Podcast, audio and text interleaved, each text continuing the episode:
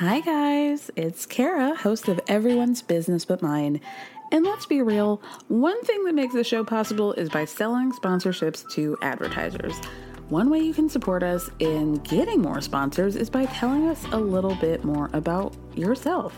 You can do that by filling out a quick survey at the link in the show description. Plus, your answers are anonymous. They'll help us learn what you love most about the show and how to make it even better. The questions will ask you about the things that help advertisers understand the audience. It'll only take a few minutes, and it's an easy way to help the show. So you can find the link in the show description. Thank you so much, and stay tuned for the rest of the show.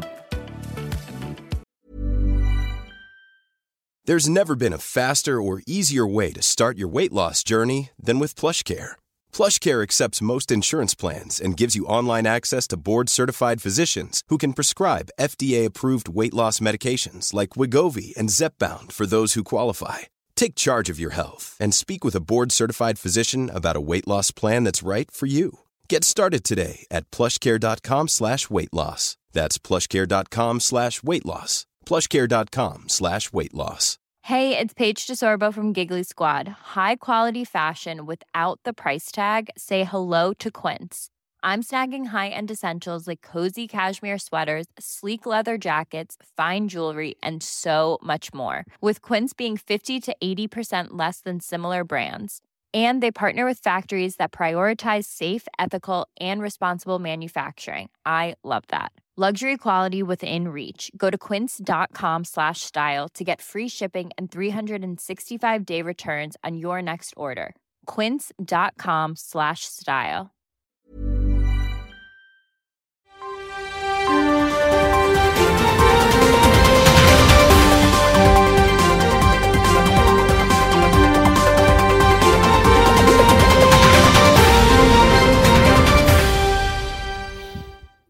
It is 4:57 on a Friday. I don't want to have to be sitting here recording shit.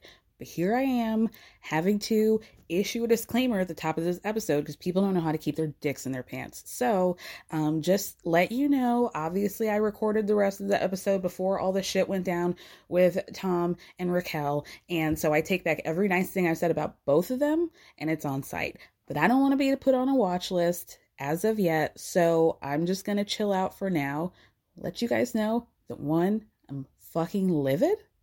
Two, Monday, next episode, I will be digging in their asses so thoroughly they don't know what hit them. I guarantee you that. Three, Team Ariana. Let's. I'm um, a nurse. So if I need like my head checked, I'm not your girl. The corniest thing a guy can ever say is, "Can you take care of me if I need the A, B, and C?" I didn't know. I'm not interested in taking care of any guys with any ailments. Oh no, hold on. I'm getting lightheaded. I mean, if you pass out here, if you have a heart attack and you need CPR, absolutely. Like mouth to mouth CPR or just CPR? You're really flirting hard with me. It's kind of crazy. Oh my, god, you're gonna give me CPR? Like, no, bitch, I'm gonna let your ass die. Too much, too fast, too thick. Can you breathe? Because I can't. I'm being suffocated right now.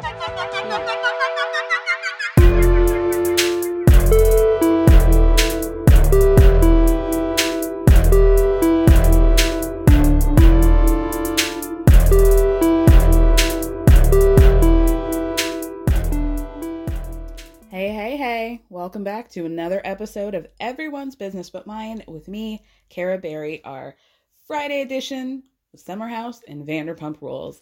I hope you guys have a great weekend. I'm planning on it, you know, that's my hope. That's the wish.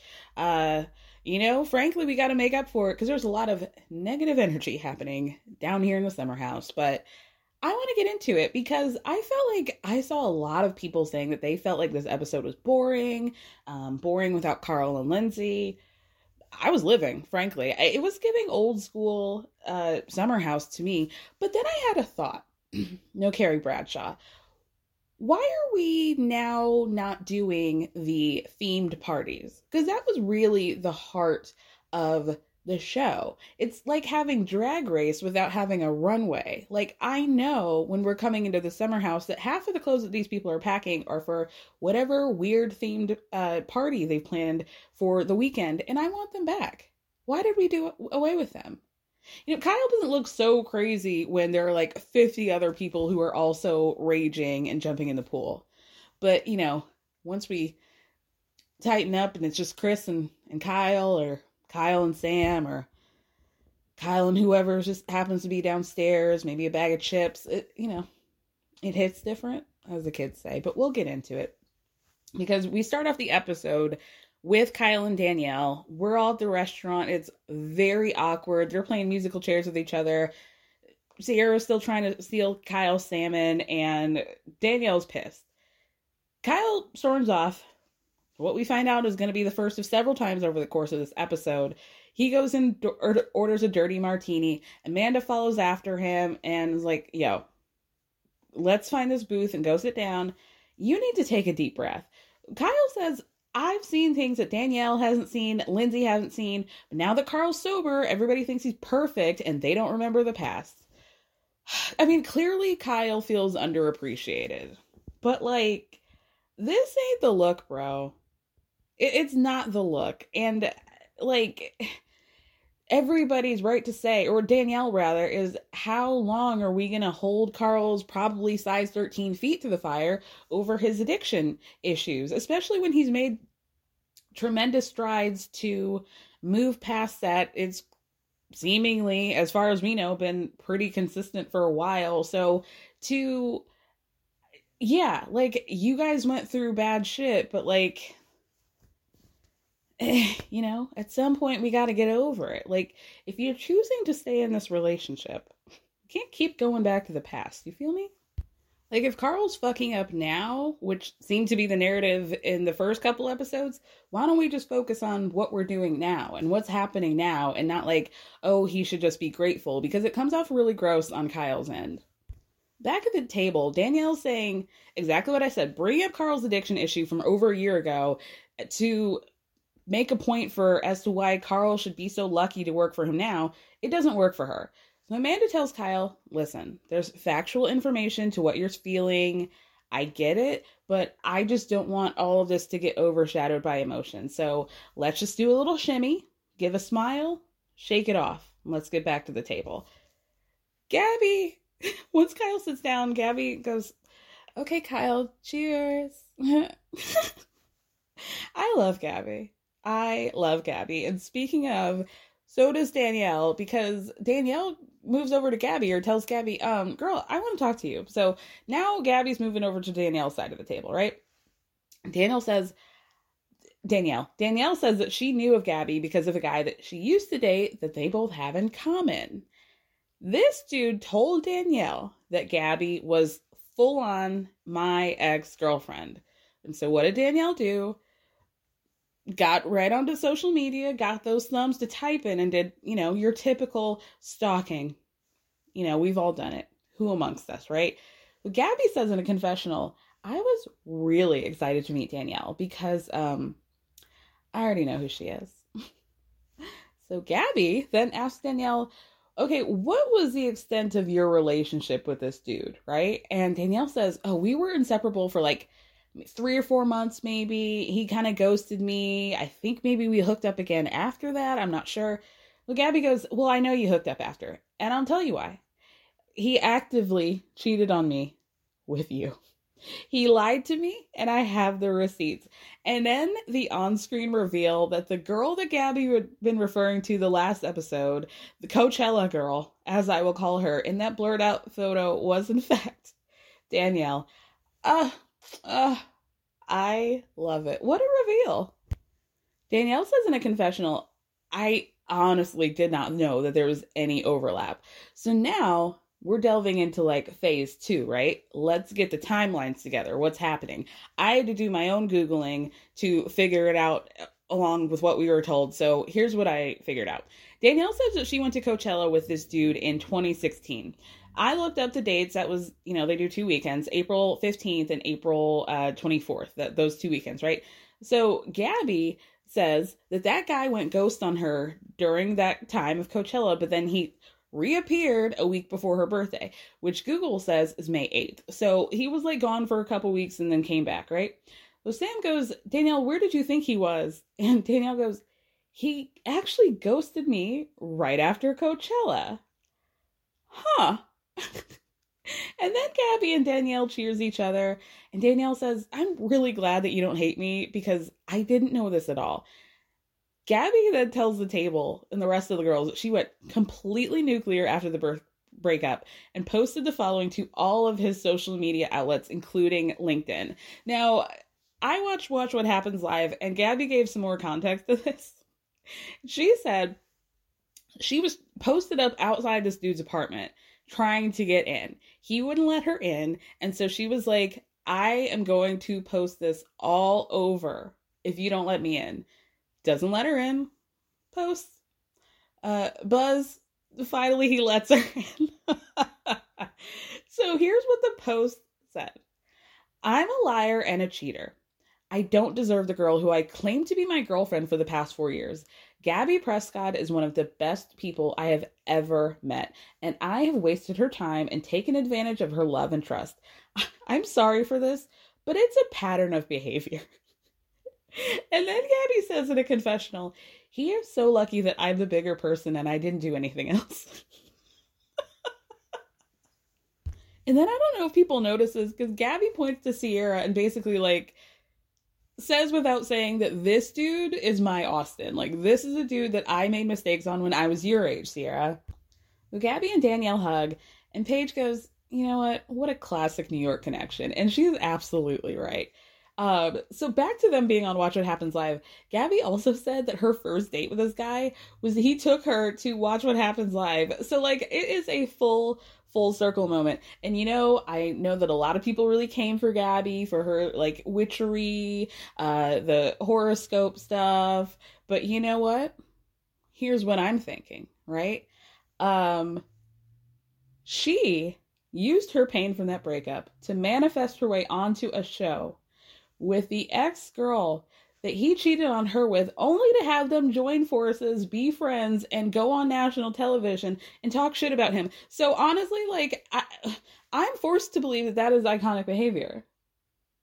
If manifestation doesn't work, how does Kim Zolciak still live in her home? And how did Gabby end up on the show with the only person I imagine that this dude dated that's also on a reality show? You explain it to me. By the way, guys, um, the blogs found out that that house, uh, Kim Kim Zolciak-Biermann's house, is still um, in pre foreclosure, and it looks like they paid about two hundred thousand dollars to get that debt down, and they might be on a payment plan. But trust and believe, if they don't get the money, it's going up for auction again. The date has not been announced, but mm, watch this space.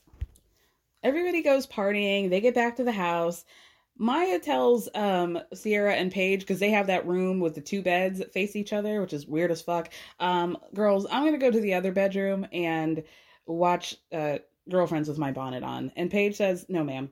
No, ma'am. You're going to be sleeping across the bed from us. And honestly, I'm making up my own conspiracy theory since we know that they um, have that Hamptons legal code that you can only have five bedrooms. I just felt like, from what I know of the Hamptons, haven't been yet. You know, fingers crossed uh, I can find somebody's like, you know, be somebody's new stepmama and eat like $40 crab sandwiches, but you know, that's on my vision board. We'll get into that later. Um, with that being said, my conspiracy theory is that is entirely too black behavior for the Hamptons. like, girl, you got to either wear the bonnet and go to bed or watch girlfriends, but you can't wear the bonnet. That's, that's too black for the Hamptons. And if you're going to do both of them, you might need to be in the presence of another white. So I, I just don't want Maya to get in trouble. I think she made the right choice sleeping with Paige that night. So the next morning, Sam tells the girls that she is going to be meeting up with this boxer who's been training her back in the city, and they're going to meet up later that night. Sam is still trying to thin out her roster, blah, blah, blah. She keeps talking about this shit. I, I think maybe she's just too young for me. I don't know.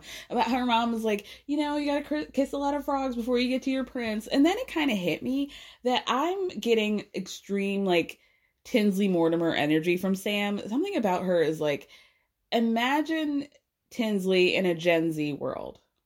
You know, where she's single, she never met Topper, and she's like trying to make it like this is I think as close as we would get. And I don't know if I love that. I think there excuse me, may only be room in my heart for one Tinsley, but we'll see. We'll see. Danielle goes outside to FaceTime Carl and Lindsay while they're back in California, right? So Danielle says, You know, I'm sorry, you guys were doing your wedding thing. I don't want to tell you, but it would be weird for me not to. Uh, last night at dinner, Kyle was telling Maya about your work situation, and I heard your name, so I was just listening, but I was talking really intensely about you and you know how given your past you wouldn't show up to meetings and how you were doing drugs and Carl should be so lucky but now he's looking for a raise and Lindsay says what the fuck and Carl says he doesn't even know what to say. So Danielle tells Carl that he deserves a lot more and he says listen my involvement in the business is so fucking important in my opinion. They're fucked without me. So then Danielle says, I wouldn't work for this person if I were you.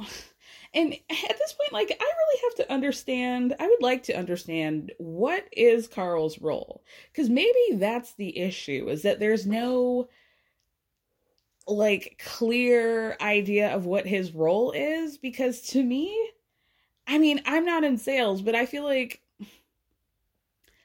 I don't know. I feel like if he's like the VP or whatever, I'm just very confused about what's going on. But I think it's objectively fair to say that Kyle should not be talking about all of this professional stuff, um, especially with tangling uh, Carl's addiction and sobriety into it, to anybody who's not working for Loverboy and is higher up than Carl, you know, um, or is not higher up than Carl. And.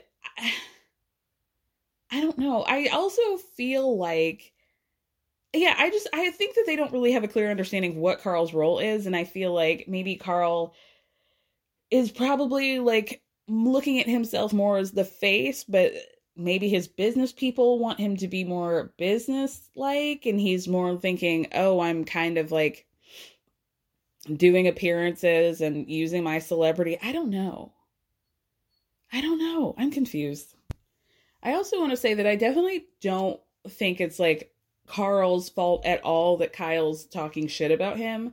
Um, it's just wildly unprofessional. But I also feel like this could have been handled and was attempted to be handled by Kyle off camera before they got on the show this season and Carl just didn't do that. And I think like it's not like oh you deserve this but I also feel like w- Carl could have been a little bit more professional. He had a few weeks to write this letter. He knew also that they were going to be going to this house together and how awkward it would be to not have this settled before you get into it. So I it, I don't know. You know like you guys who work in the corporate world let me know. Because to me it feels like if my boss reached out to me and i didn't respond to them for like more than three weeks isn't that weird?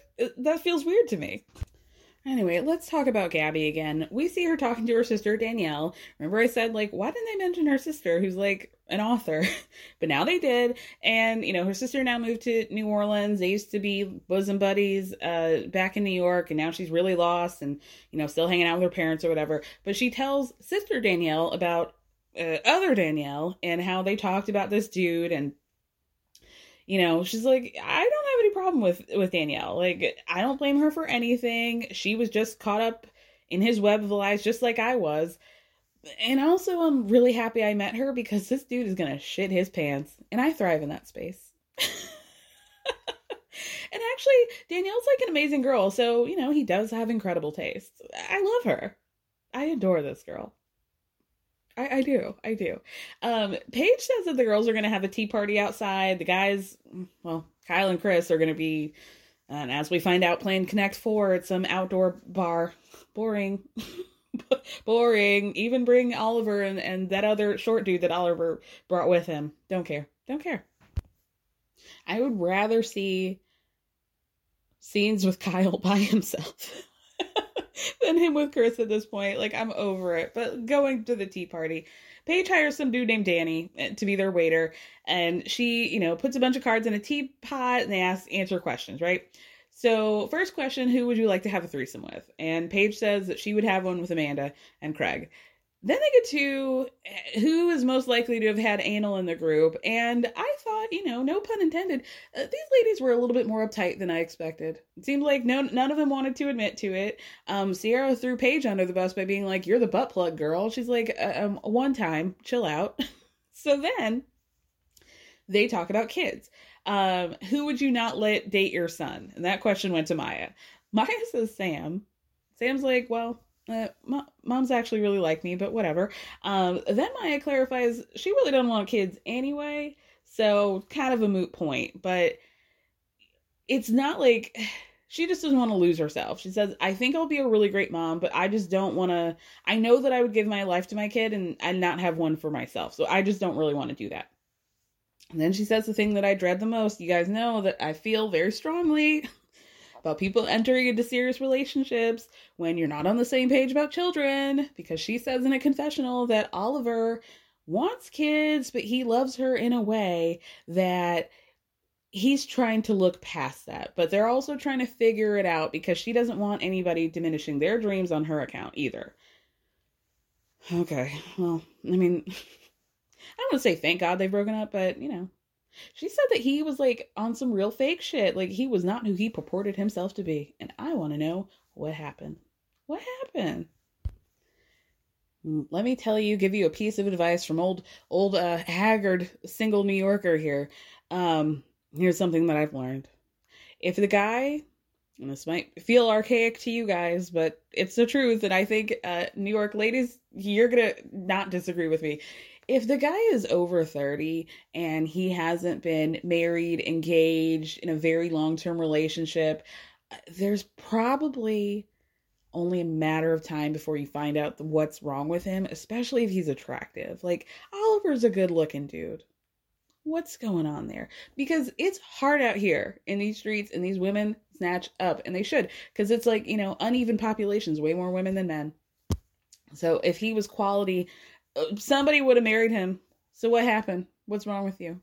The same cannot be true, of course, for women. We're all perfect angels, just to make that clear.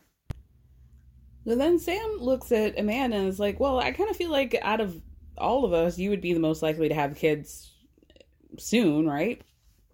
So Amanda tells everybody, like some of you guys know, but and she talked about this on Winter House that she had gone off of birth control right after the wedding but she lost weight. That's clear. And um, she has not had a period since November. So they got married at like the end of September, hasn't had a period since November, and she's concerned. Hasn't gone to the doctor. You know, the typical like there's clearly something wrong. I just don't want to know what what it could possibly be. It could be something, it could be nothing, but I don't want to risk it. Fortunately, Nurse Ciara is there, is like, no, I don't like this. You need to go to the doctor, get a full scan, and figure out what the hell's going on with you. So Paige says, Amanda, are you nervous? Are you nervous that, like, what if the doctor says, hey, Amanda, we regret to inform you that you can't have kids? Have you thought about that? Now, I did see that a lot of people felt like that was very insensitive. Um, and I don't disagree. I think it came off like a little bit harsh, but knowing that they already had this conversation on Winter House, and I'm sure off camera they probably had several, maybe she just felt like we've talked about this before. Not, let me not like try to ride for Paige. I don't need to do that. so Amanda says, you know, you grow up, you think you're going to get married, have kids, you're not going to have any problems. We're all just trained to think that you can get a baby if you just try, you know, easy as that, no issues.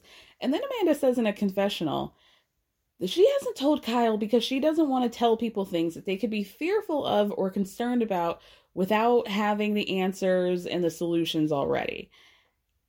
But she also isn't ready to see the doctor, so we'll see. Danielle says, you know, regardless of what happens, you're more than just bringing a child into this world. And if the news is not what you want, you've got a whole team. Like you've got all of us. And I thought that was very, very sweet.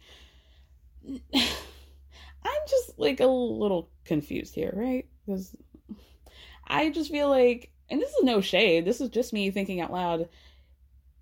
Surely Kyle knows that she probably went off birth control, right? Like, surely he can notice that she's lost weight. Um, surely he they're having sex, and he probably is, you know,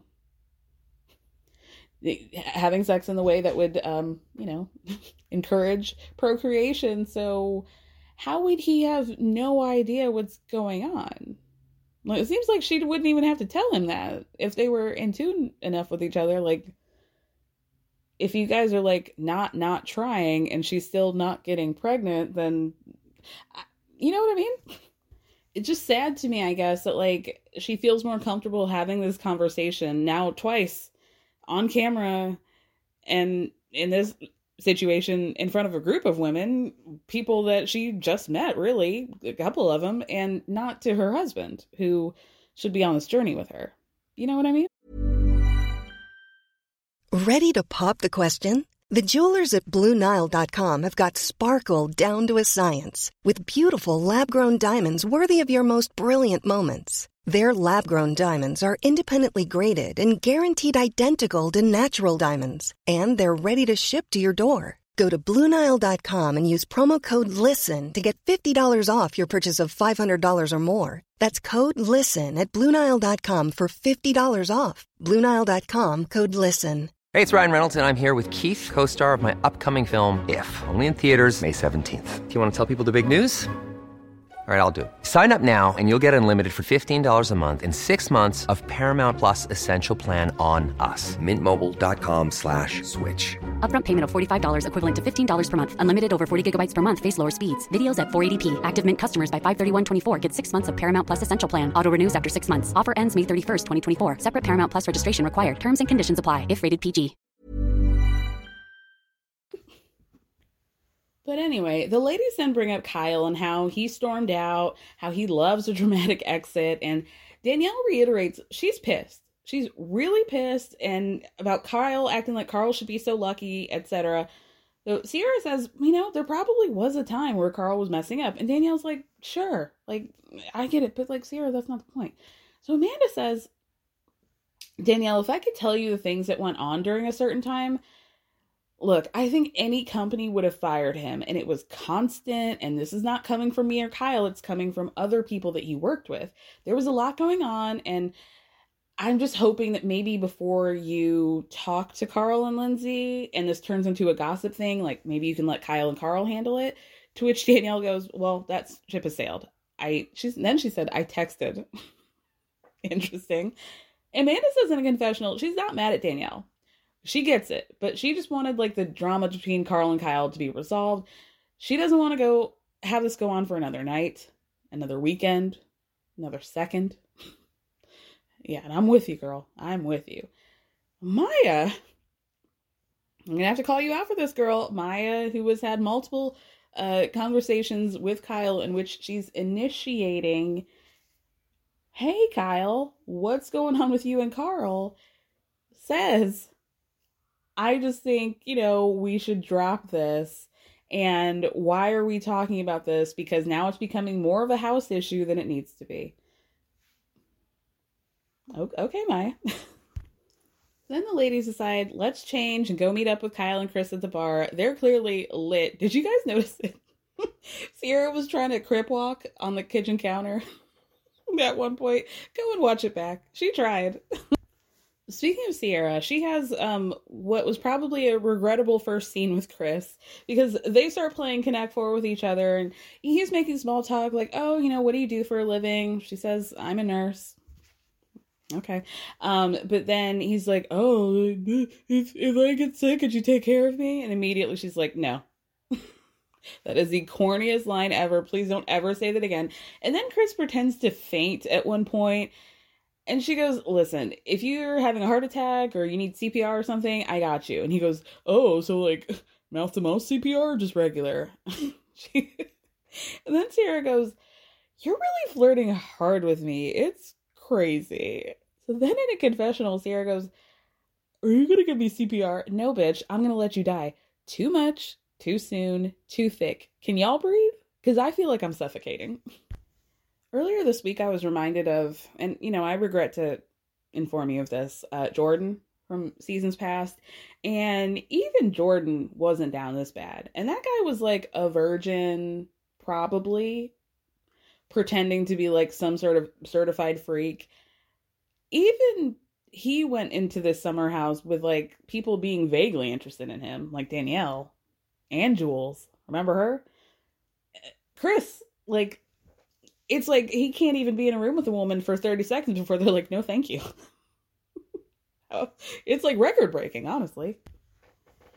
Amanda ends up telling Kyle about the tea party and Danielle. And Danielle, you know, once again, this woman has like sonar level ears. She can hear from across that bar, from across the outdoors. Now, like, she's talking to Sam and she says, Listen, I just don't want to be on the bad end of somebody being messy about how they handle stuff. So Amanda tells, uh, you know, Kyle, Danielle wants to talk to you. He's like, I'm over this shit. And Amanda goes, We'll be over it, but she wants to talk to you about it. So then Josh shows up. This is Sam's crush. He's clearly not interested in her from jump because she's like very awkward and makes this dude like fake jab move at his stomach. And he goes, What are you trying to do? Check my abs?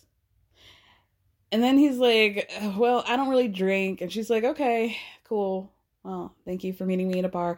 He does later say, I'm glad you invited me, but as soon as he's like a little bit nice to her, she immediately gets flustered. So there goes that. Which leads me to the recent headline about Josh is that, y'all, he's dating Madonna currently. Uh, allegedly, it just came out in the news that they had been taking pictures together. I guess he's been training maybe one of her kids uh, in boxing, and that's how they met. And they're got something going on apparently. Uh, okay. So Danielle and Chris sit down, and they seem to be really forming some kind of relationship with each other. So, well, friendship, obviously, but okay, okay.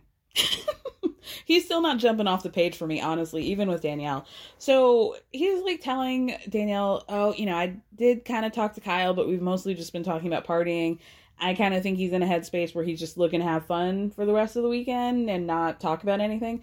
And Danielle goes, That's fine, but if you want to party and not have a conversation, then maybe you shouldn't talk shit about your friends. But Chris goes, Okay, well, I mean, maybe you should tell Kyle that. And she goes, Well, you know, I just don't think I should because he's wasted. Now, Kyle hears that and he goes, Excuse me? You feel like you can't talk to me, and your conclusion is that I'm wasted. So Danielle says, well, my conclusion is that we just wouldn't have a productive conversation right now. So Kyle goes, Listen, would it be easier if I just said that I would love to hear you talk about anything but me? Sir. Danielle goes, That's rich. But then Kyle goes, Ever since you got here, Danielle, it's been word vomit about me. And Danielle says, It's because of what you've done. And now you're trying to flip this on me? Kyle gets up, calls her the most toxic person. He storms off again. Ciara says in a confessional, Kyle's the most dramatic dude I've met. And she let Austen, you know? He and Kyle's more dramatic than that. That's shocking. And not to like give Kyle an out here, but girl, your best friend is dating Craig Conover. I just don't think that's true. You know? with that being said, at that point, Kyle did like storm off to the parking lot and was just saying, I'm done, I'm done to himself. So, you know, I mean, she's not wrong. I just don't think she's completely right. Anyway, Paige then tells Danielle, I just don't really think you need to resolve this because it doesn't really involve you. And Danielle goes, Listen, I'm just not the kind of friend who's gonna, you know, push things under the rug. But Paige says, I feel like you throw yourself under the bus for things that you really don't need to. Danielle tells Paige, I'm loyal to a fault and I love my people. And Ciara starts if and says, But don't you think the same people, like, do you think the same people are riding for you like that? And Danielle goes, They don't talk shit. They always like, you know, and Paige says, Listen, Danielle, I'm going to say something totally honest because I've known you for five years. Have I ever felt like Lindsay has ridden for you the way you ride for her? No. I know how you ride for your friends and it's fucking admirable, but I know for a fact that if Kyle was talking about you, in front of Carl and Lindsay that they would not sit here and say a thing. I just know that.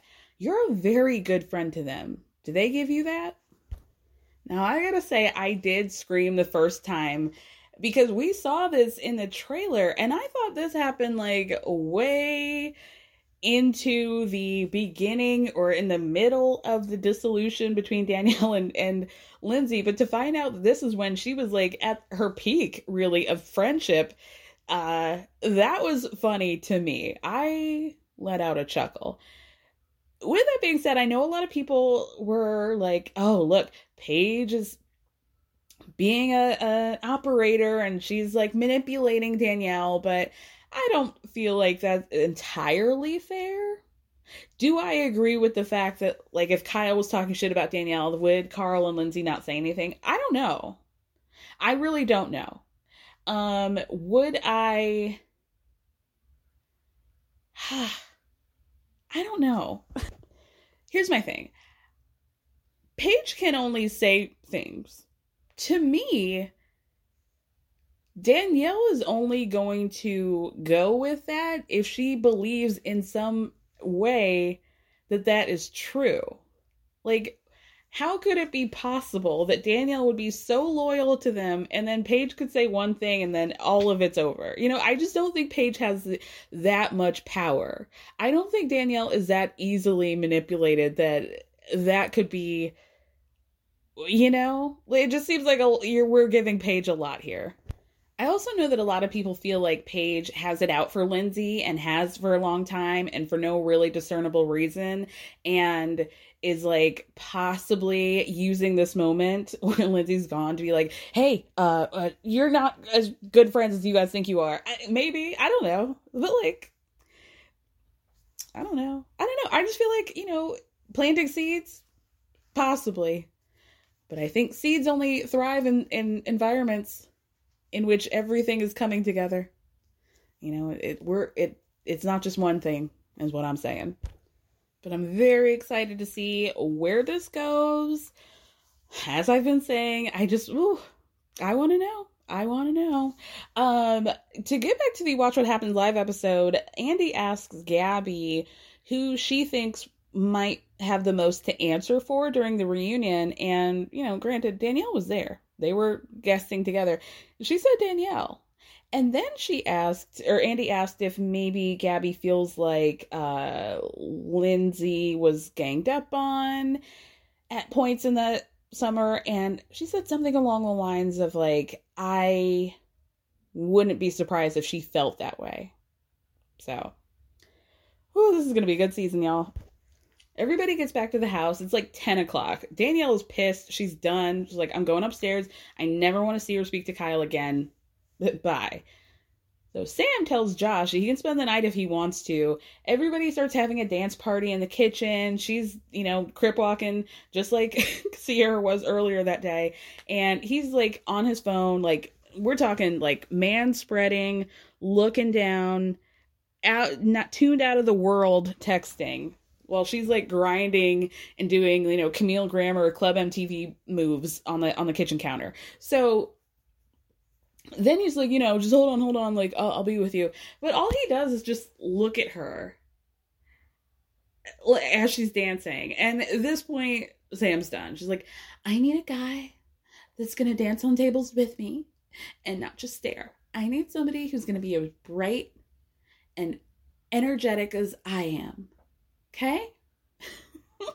she does let him sleep there though. And then he friend zones the fuck out of her and he's like, Do you mind if I just like sleep? And she's like, Yeah, no worries. Like, you be over there, I'll I'll be here, it's fine.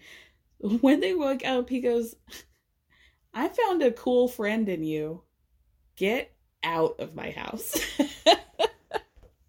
the last we see of Josh, he's like, I don't know, probably waiting for his Uber or somebody to pick him up. Like, he's not even bothering talking to Sam because they're still out in the back sunbathing. He no, I'll just I'll just wait here by the door for my ride. I'm good. What what was Josh's end game here? Do we think that he was actually ever interested in Sam? Because it wasn't giving. It was not giving that at all. So did you just want to be on TV? I certainly hope not, because that wasn't giving either. So bye, Josh. take Chris with you because it seems like he has some sort of sleep disorder or something where he just passing out in on the couch, passing out in the hallway, in in the chair before he can even make it to his bedroom. how how he does that, unbelievable. So everybody wakes up. They have a group breakfast. Kyle's moping at the table. He's got his sunglasses on, talking about how tired he is about talking about the same thing. And Danielle tells Gabby outside, like, it's awkward. But then Gabby says, maybe you guys should talk. Danielle's like, no, I, am like washing my hands of this. I'm done. So then Danielle says, you know what? My mission is going to be focused on you. I think I'm going to try to find somebody for you to date because, you know, I know your type. So then Danielle is about to head back to Montauk, right? Kyle catches her and says, listen, I'd really feel a lot better if we talked. She says, I really don't want to. But then she goes on, she's like, You were nasty to me the other day. I just don't want to be involved. Ugh, okay, fine. We're to have to have this talk. I just don't want to be involved in what you and Carl have. But what you said bothered me. This is your business. I get it. But it just hurt to hear you talk about Carl the way you did. I don't want our friendship to go south, though, because of like Carl or Lindsay or anything like that. I go to bat for them because I care for them so much. But, you know, maybe that is something that I need to work on because maybe I go too hard for them and take it personally but you and I shouldn't be arguing. Kyle says, I just want to say I'm sorry because you walked into a sensitive subject. Honestly, I'm really not handling well as a friend or as a CEO. I'm really not cut out for this. And to be honest with you, I texted Carl last night, two words, I'm done. She's like, Really? like, at what point in the night did you text him that, Kyle? Because we saw you doing jumping jacks at three o'clock in the morning and waking up real hungover. So, was that a great idea? Doesn't seem like it, nor is it professional to be texting somebody like late as fuck on a Saturday. I'm done. like, you're not his ex girlfriend. This is ex girlfriend shit. Not to like gender, but you know what I mean? This is ex ex partner behavior. This is Audrina texting Bobby for the 75th time. I'm done. I'm done. You know, that's, that's what it's giving. But anyway, then he says, you know, I just feel like there are things that are snowballing. And Danielle, the last thing in my world I want this summer is to be having a conversation I'm having about work or Carl or all of this. I'm really struggling with what to do. And I think it just may make things a heck of a lot easier to just fire him. And it makes me incredibly sad to have to think about that. So then Danielle's like, listen, you need to have another hard conversation with Carl. Kyle says, I just don't know what to do. And that ends with this week of uh Summer House.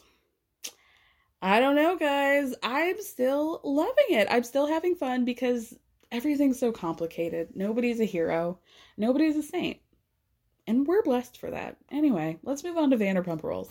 Well, what was the conversation you had with Allie? Asking her when James told her that he had sex with Lala because now the cat's out of the bag. Well, and what, he why told would me Allie need to know that information? I don't think that's your place to to tell her that. You're putting her in a position that you know what Oh, it felt no, no, like no, too. That is not my fault. Anything, No, I any know. argument that they have is not my fault. I know.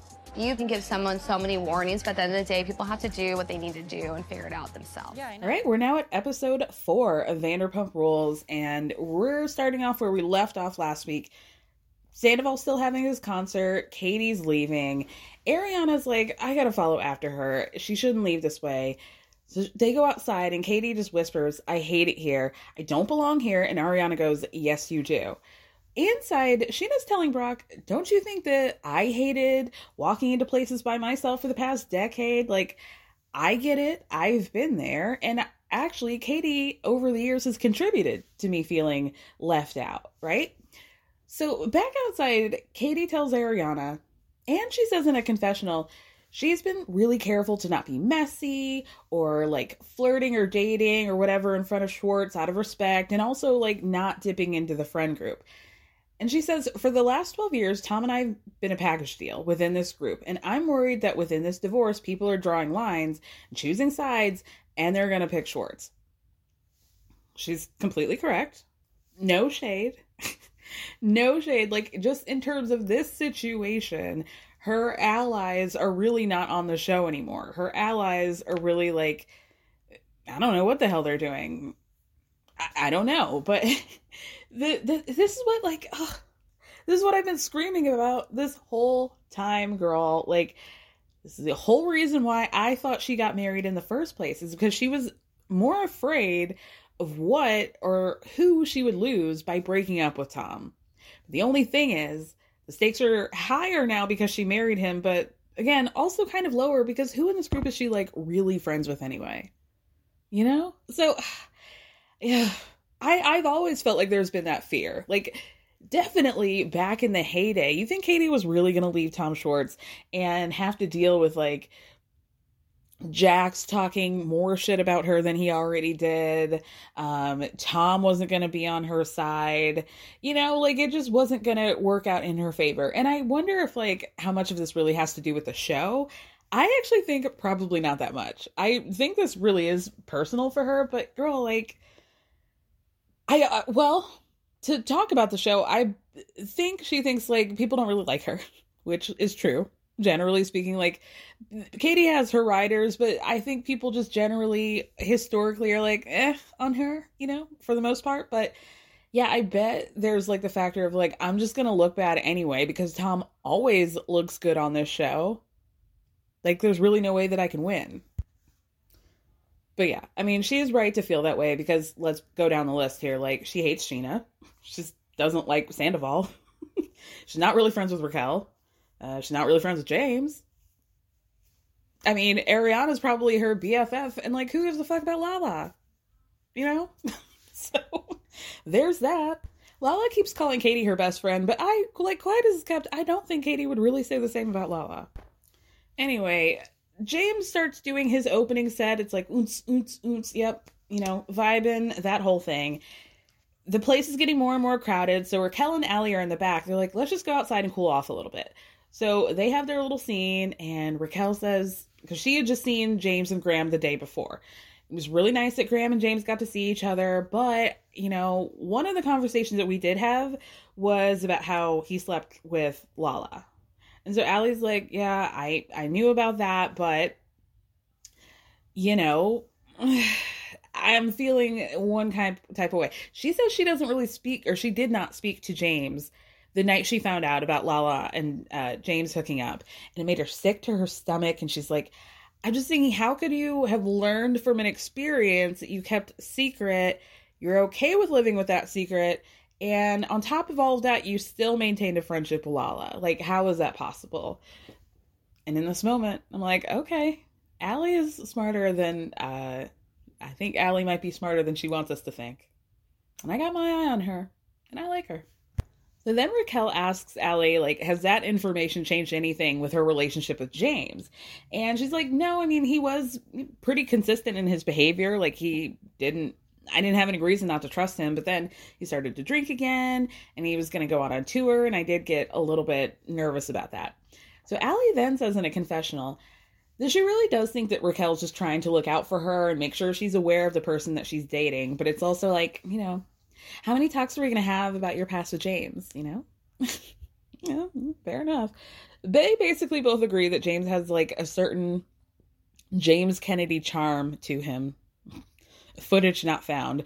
Um, but Allie says, you know, I'm just trusting my God. I'm really happy, but my eyes are open. So they go back inside, and it's finally ready for Tom to go on the stage we get a very dramatic like artist in the green room moment before he puts on the sparkly jacket and takes the stage and so Allie goes backstage to where James is in the green room.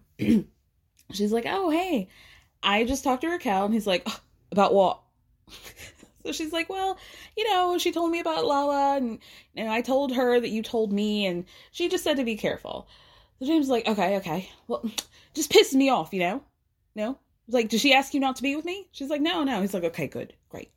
Then he says, you know, there's really no reason why Raquel needs to go to you and like warn you about anything. And like, maybe I should do that with her boyfriend. Like, you know, uh, say, oh, great girl, but like, she doesn't really suck dick that much or, you know, or at all, really. So just know that, you know. Allie, run, run. Imagine that being your boyfriend. Ew. That's weird, bro. That's a weird thing to say. Allie's like, how about we just maybe stop talking about our exes or stop talking to them either? Cheers. Thank you. So then we get back to the concert. You know, Sandoval and the most extras are, you know, into the set, right? Y'all, I was dying at this girl because, you know, Sandoval has is doing like the schmoozing, setting up what song he's about to perform, and he's talking about Schwartz. Schwartz is like ducked down, but in the very front row, like arms on the stage. And I wish I knew who this girl was. She is wasted and she is so happy. Sandoval Schwartz is right here. You see him? He's here. Woo! He's, right here. She's literally like trying to use all of her strength to pick Schwartz up so that Sandoval can see. Girl, he sees him. It's fine.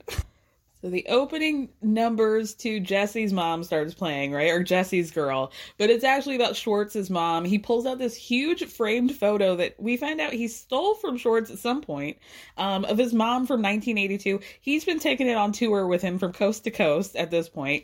And Schwartz says in a confessional, you know, it's kind of a dubious honor because I know he means well, but it also kind of makes me uncomfortable because it's like, you know, kind of like sexually suggestive and just cut to Sandoval air humping on stage like I want to fuck Schwartz's mom. I love this show. I'm having I'm having so much fun. Do you guys remember that scene in maybe like season 2 when um they go to um Stassi's mom's house because she lives like up in whatever ski north of California, right? Schwartz also has a, a, band at that time, and they're opening up for that girl who sings "Only the Lonely." And of course, Kristen and Tom are like in a huge fight at this point, right? Because when are they not? And then she, they have the concert, and you would think that like Kristen is watching her man at the Grammys or um, something that's not like an outdoor middle of the day concert on like a local, you know, regional festival that's in like a church parking lot. It, it, she's like, you know, in this moment, I just like, I just really fall in love with him all over again. Kristen was so unhinged. Shout out to our Pisces queen.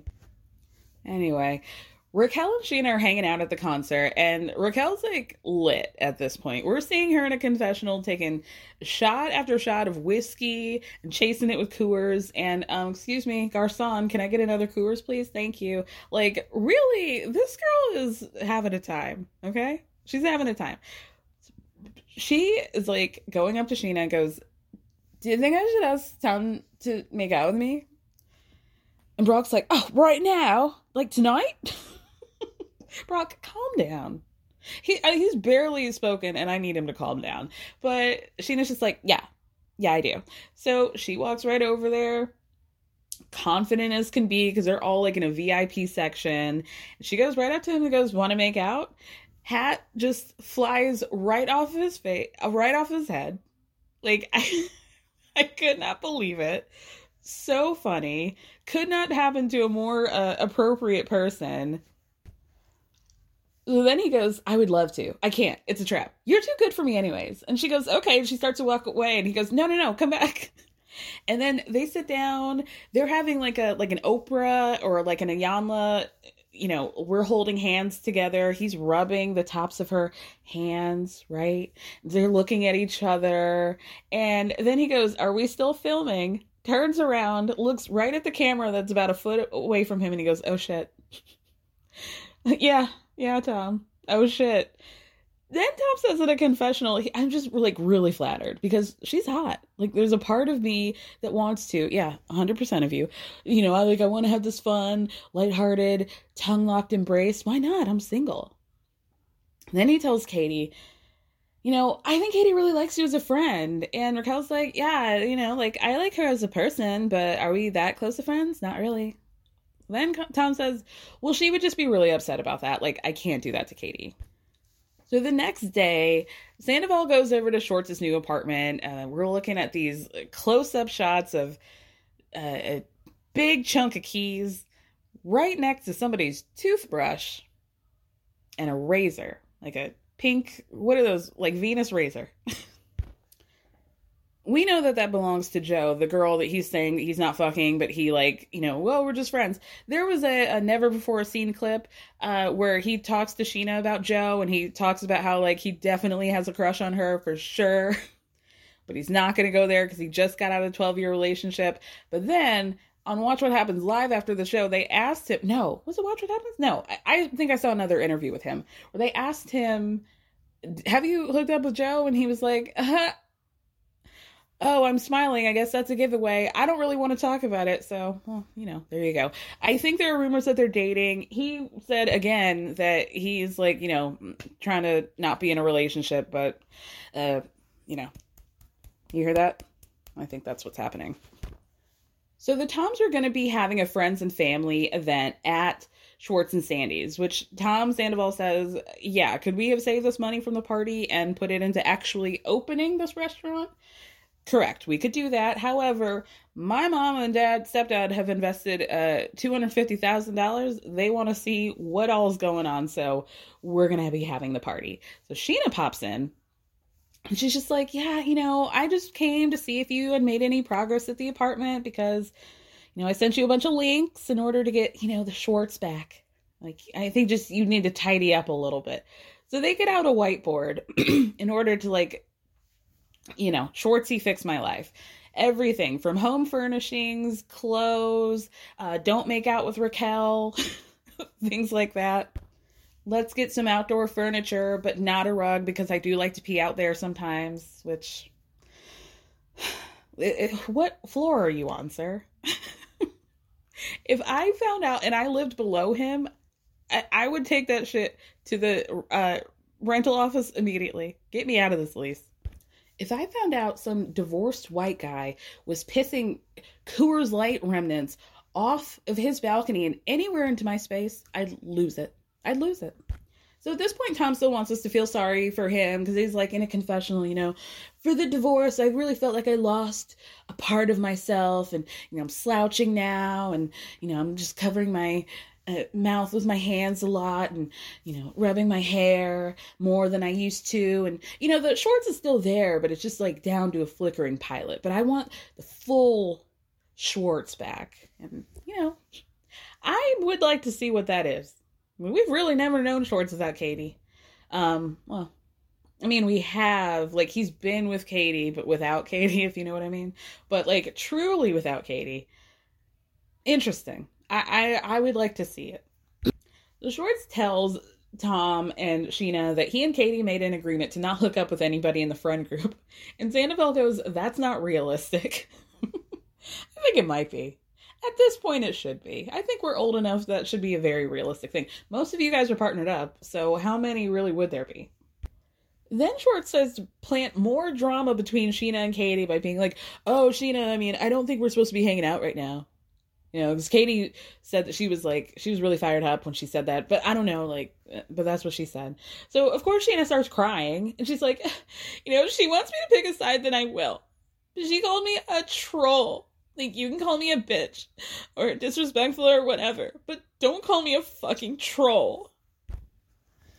And this is where I feel at my most powerful. I, when, I don't know how to say this in the right way, but here,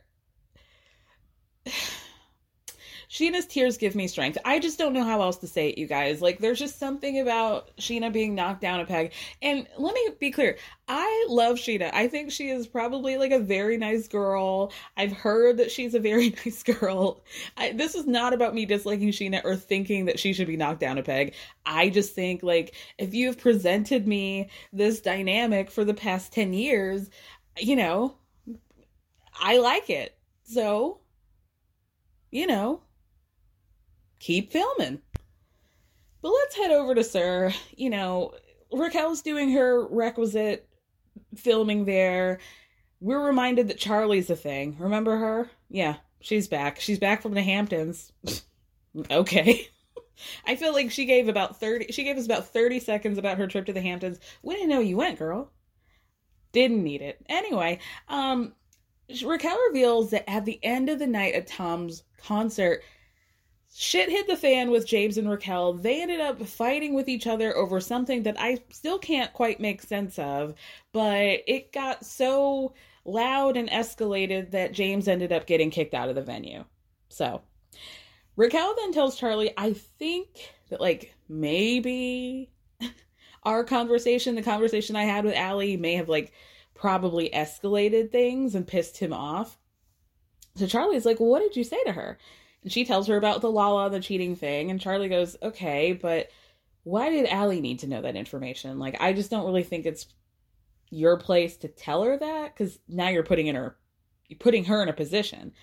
But Raquel goes, okay, but if they get into a fight, like, that's not on me. And Charli's like, yeah, okay.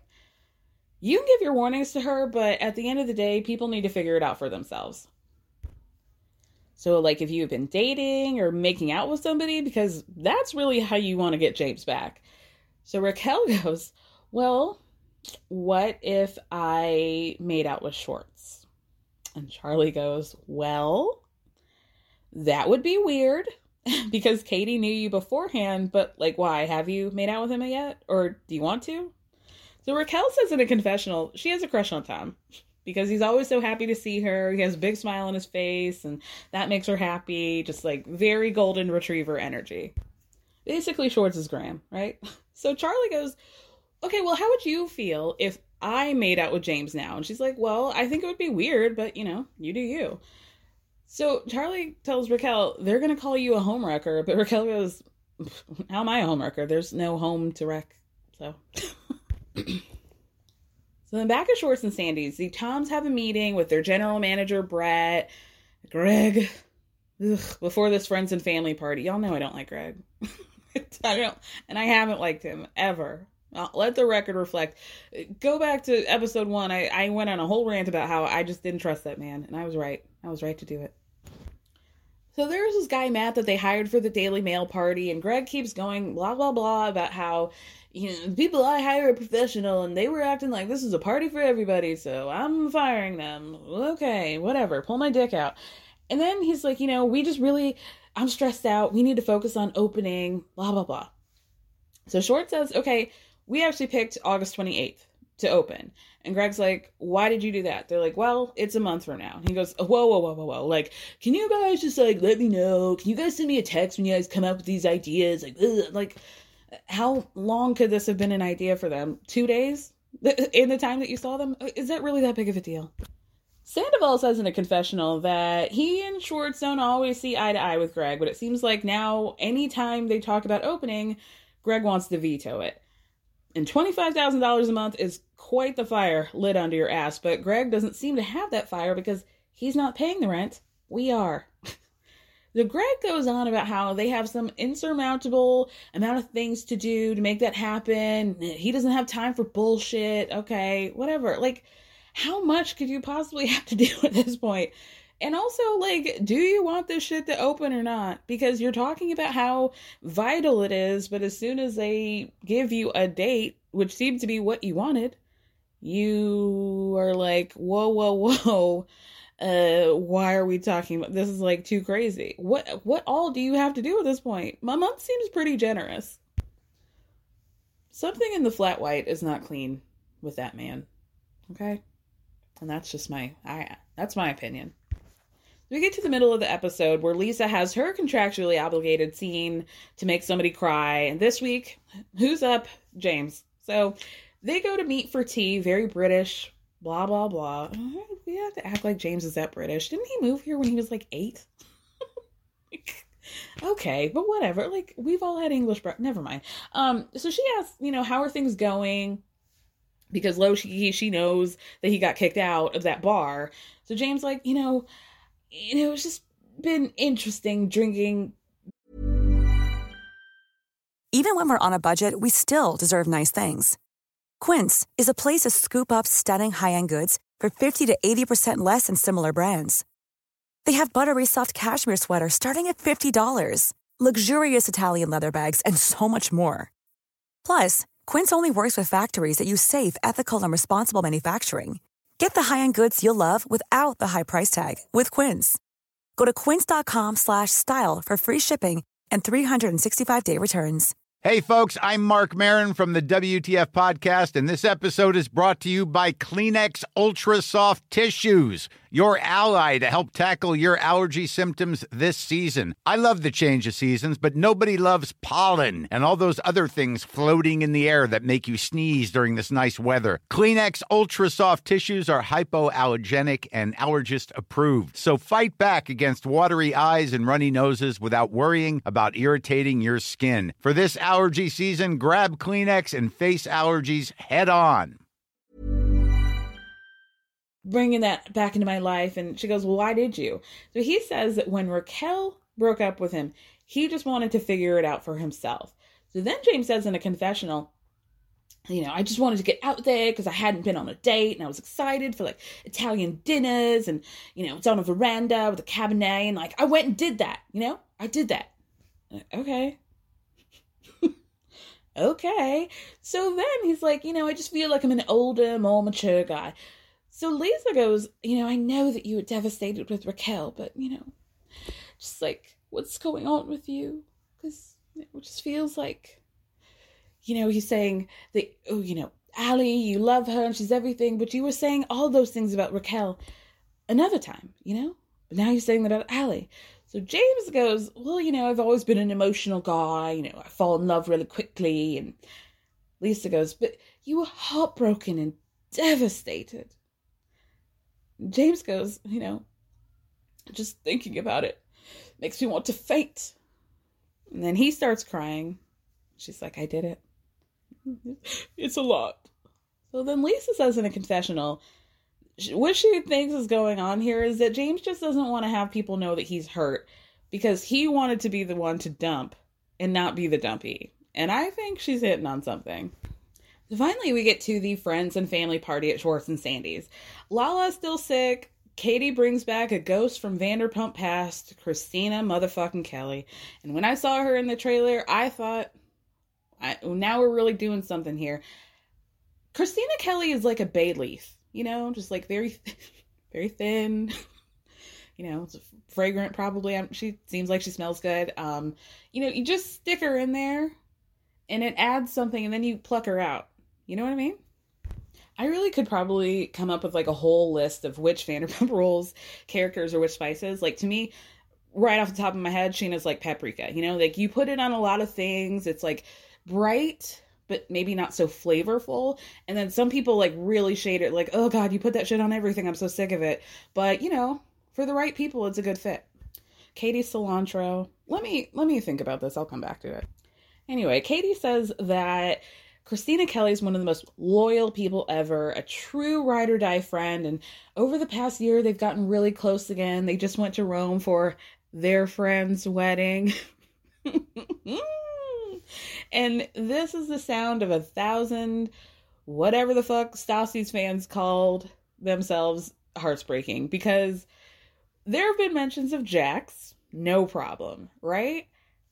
Why would they not mention Stassi at any point? It's interesting to me because this could have been a moment where they like kind of soft launched Stassi back and like tested the waters to see because I felt like Andy said that he kind of regretted firing Kristen and Stassi and hmm and yet nothing.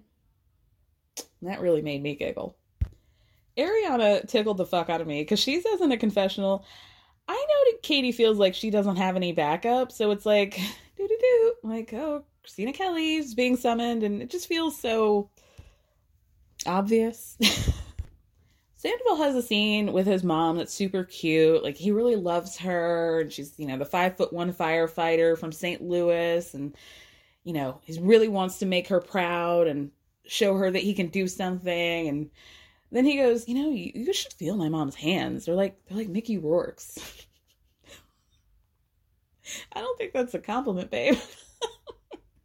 I mean, I, I I don't know what his hands look like, but I've never mind.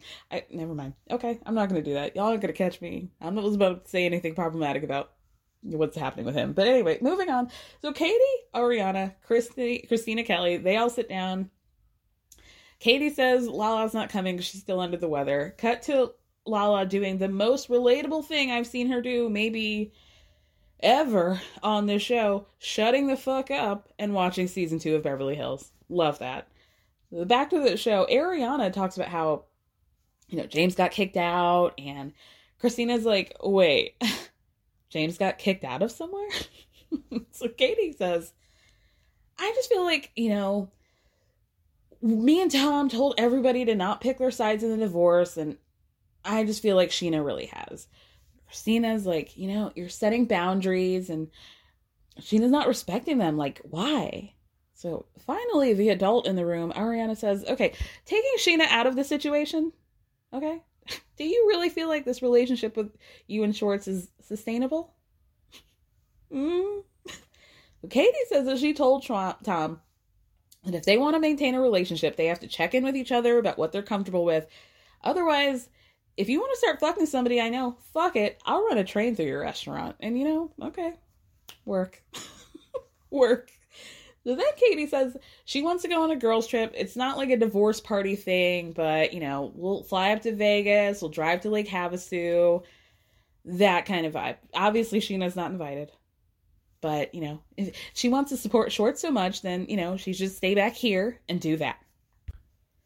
Then Schwartz and Katie go and sit down in a booth to have a conversation of their own. Starting off really sweet, Tom's thanking her for being there. You know, you're the only family that I really have in LA. Then he's like, you know, I hung out with Scheana earlier and, you know, she was really upset about the way things went down. And Katie goes, She's upset? I have a person who's meddling. And Tom goes, No, she's not meddling. She's trying to help me come out of my slump a little bit. But it feels like you're trying to make imaginary boundaries for things that don't exist. Like Raquel, Raquel and I are not a thing. Yet. But Katie says, I know nothing happened, but that's a situation that would change for me. So Katie starts talking about how, you know, I'm not irrational, but, you know, the, here comes Scheana. Tom's already left the chat, okay? He, he doesn't want to hear anymore. He's waving to people, dapping them up right in front, and I mean directly in front of Katie's face to where she's like, excuse me, not right now. And Kate and Tom sw- flips a switch. Katie, you can't do that. You know, I don't care. I don't care. It reflects poorly on my business. So Katie goes, okay, well, I'm going to go home. You know, you're treating me poorly. Tom, oh, it's always about you. You know, you should leave. I actually I'd prefer that. So in a confessional, Tom says this happened in their relationship a lot because he'd be forced to choose another temporary ultimatum and then they're getting out of the booth. He's like muttering under his breath, bad energy here. Emotionally entitled bad energy. Then he goes up to two other guys at the party and goes, I'm just having a bad night with Katie, my arch nemesis. I we need to like unpack this because I mean he's absolutely right. This is a dynamic of theirs that we've seen how many times over the past 10 years. In my opinion, Katie makes ultimatums because she knows that Tom already wants to do the thing. Like Katie has to be mad at Scheana because Tom technically and Raquel ha- technically have not well, they've not hooked up yet, so she has to be mad at Scheana about this, but she knows that really she's trying to plant the seed of like tom i really would not be okay with this and i'm going to like pop the fuck off on Scheana because i want us to like have whatever. Like she doesn't really want to tell him that she doesn't want him to do this so she's got to be mad at Scheana, right? But she knows so then it becomes these like you know he's right it does become like an ultimatum but it's an ultimatum because she already knows what's coming right She already knows what's coming. She knows that Tom wants to do this. Tom's getting pissed off because he knows that he also wants to do this thing. And now he feels like he's got to make a choice between Katie and the thing that he really wants to do. And that's pissing him off. because technically he wants both. He wants to be able whatever to, to be able to do whatever the fuck he wants, but also have Katie like not say anything. But that's not going to happen. So then he gets mad at her and is like, "Well, fuck it. I don't owe you anything. You're making the ultimatum, and I'm just going to do whatever the hell I want. See ya. So after this party, we get some, you know, pretty cute interstitials of summer, moon, honey. Is that the right combination? Yeah. Um, doing, she's getting getting her first little swing. Very, very cute. Um, James is getting his shit rocked in a ma- boxing ring by uh, Max Lisa's son, who uh, thank you for including this. Um, remember when you called me a fat cunt? Get up. he rocked the fuck just right in the stomach, and I loved it. I love to see it. So then Ariana and Katie go for drinks with Raquel. I we did it. We I have to give her her cadoos. Katie wore something that I didn't hate. Oh, the color was very complimentary. It was like a coppery, orangey, burnt orange kind of thing. Um, it gave her shape. Amen. I'm not even going to talk about the cowboy boots because they weren't that bad, all things considered. She did well. She did well. It's a real shame that she, uh, Raquel. Let's talk about it. So Katie invites Raquel to Havasu, you know, but they're going to be going to Rage in Vegas at night and then drive up to Havasu later, right? obviously she tells her you know scheana's not invited.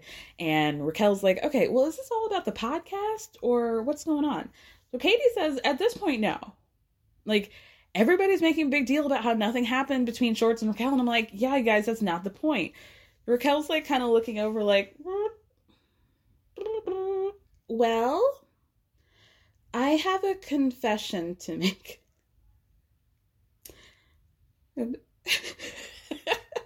Ariana, shout out to her, was like, let me just um fix myself a little bite here so that when she drops whatever bomb she's about to drop, I can have full thing in my mouth so I don't have to react. I'm just chewing, right? Have it have a Snickers moment, right? At Sandoval's thing, I literally point blank asked Schwartz if he wanted to make out. So Katie goes, Why would you do that? And in a confessional, Raquel says, Listen, I know it's going to come out anyway, so I would just rather Katie hear it from me before we go on this trip together. Raquel tells Katie, Look, Tom turned me down. You know, he's respecting your boundaries. And Katie's like, Yeah, but you're not Raquel. and Raquel just says, I'm sorry. Ariana goes, Girl, I did not know you had it in you. and then Raquel just goes, I don't know who I am these days. not, I don't know what to tell you, girl. Sorry. Shrug emoji. So Katie goes, okay, how much of this is motivated by you or Scheana? And as soon as Raquel goes, well, Scheana initially put the idea in my head, she goes, right. See, that's exactly what I thought. You know, that's why she's dead to me. That's it. She's dead. Then Katie says in a confessional that Raquel just isn't smart enough to come up with this on her own. Like she's literally the human equivalent of cotton candy. Raquel says, you know, I was drinking and I was like, you know, what do you call it? Like a shoot shot? A shot shoot my shot my shoot? Shoot shoot shot? Shot. Shot my shoot. Shoot my shot? You know what I mean. So Katie goes, This is a lot, you know, like my house is about to be sold in three weeks and I just want to have fun. So thank you for telling me. Ariana's just like rubbing her arm, like, you know, we are gonna have fun. We are gonna have fun. Katie's a really pretty crier. You have to give her that. She looks great. Better than I do. So the episode ends with the Toms meeting up with Lisa. I think they're at Tom Tom. So they sit down and Lisa's like, oh, the party was like two weeks ago. Why haven't you opened? Sandoval says it's complicated. And Lisa goes, Okay, what's happening with Greg? And Schwartz is like, Well, we love Greg. And she's like, You love Greg? Please, don't don't throw that word around. He seems a little peeved at you guys. Tom Schwartz says that they may have misled Greg a little bit with their level of experience, but then she realizes they're paying rent on that building, 25k a month. Greg has the lease. And she's like, oh my God, I wish that you guys had shown me that contract. I would have told you to never sign that. So then Lisa says in a confessional, listen, I'm sure Greg is experienced, but, you know, I'm sure he also wants to open. But if he's got his name on the lease, there's really no urgency for him because he's not paying the rent. So Lisa tells the Toms, like, you guys need to realize how high the stakes are. And Sandoval's like, no, I do. I'm waking up in the middle of the night, pacing in my backyard, stressed out. So now we get, oh, I got to get them to cry, right? She's like, what are the stakes? Your parents invested, didn't they? He's like, yeah, they did. You know, Sandoval doesn't cry, but Shorts Shorts gets it. He starts crying. He's like, you know, I'm more invested in getting their money back than even mine. And, you know, I just don't, I'm a cautionary tale. I don't want to fail. I'm a cautionary tale for marriage. I don't want to be one in my business either. I'm a statistic. I'm a fucking statistic. so Lisa goes, Listen, Greg has been only nice to me, but maybe this doesn't all work together. So maybe we should move forward and try to find a way that Greg isn't involved. So, to be continued on that one, you guys. Whew, we'll see. We'll see. Ken's back next week. Ken's back. Mm-hmm. I was gonna say better than ever. Didn't didn't really seem to be the case. But anyway, we'll move on. We'll we'll talk about it next week. Thank you guys so much for speaking. No. Thank you for listening. Thank me for speaking. Have a great.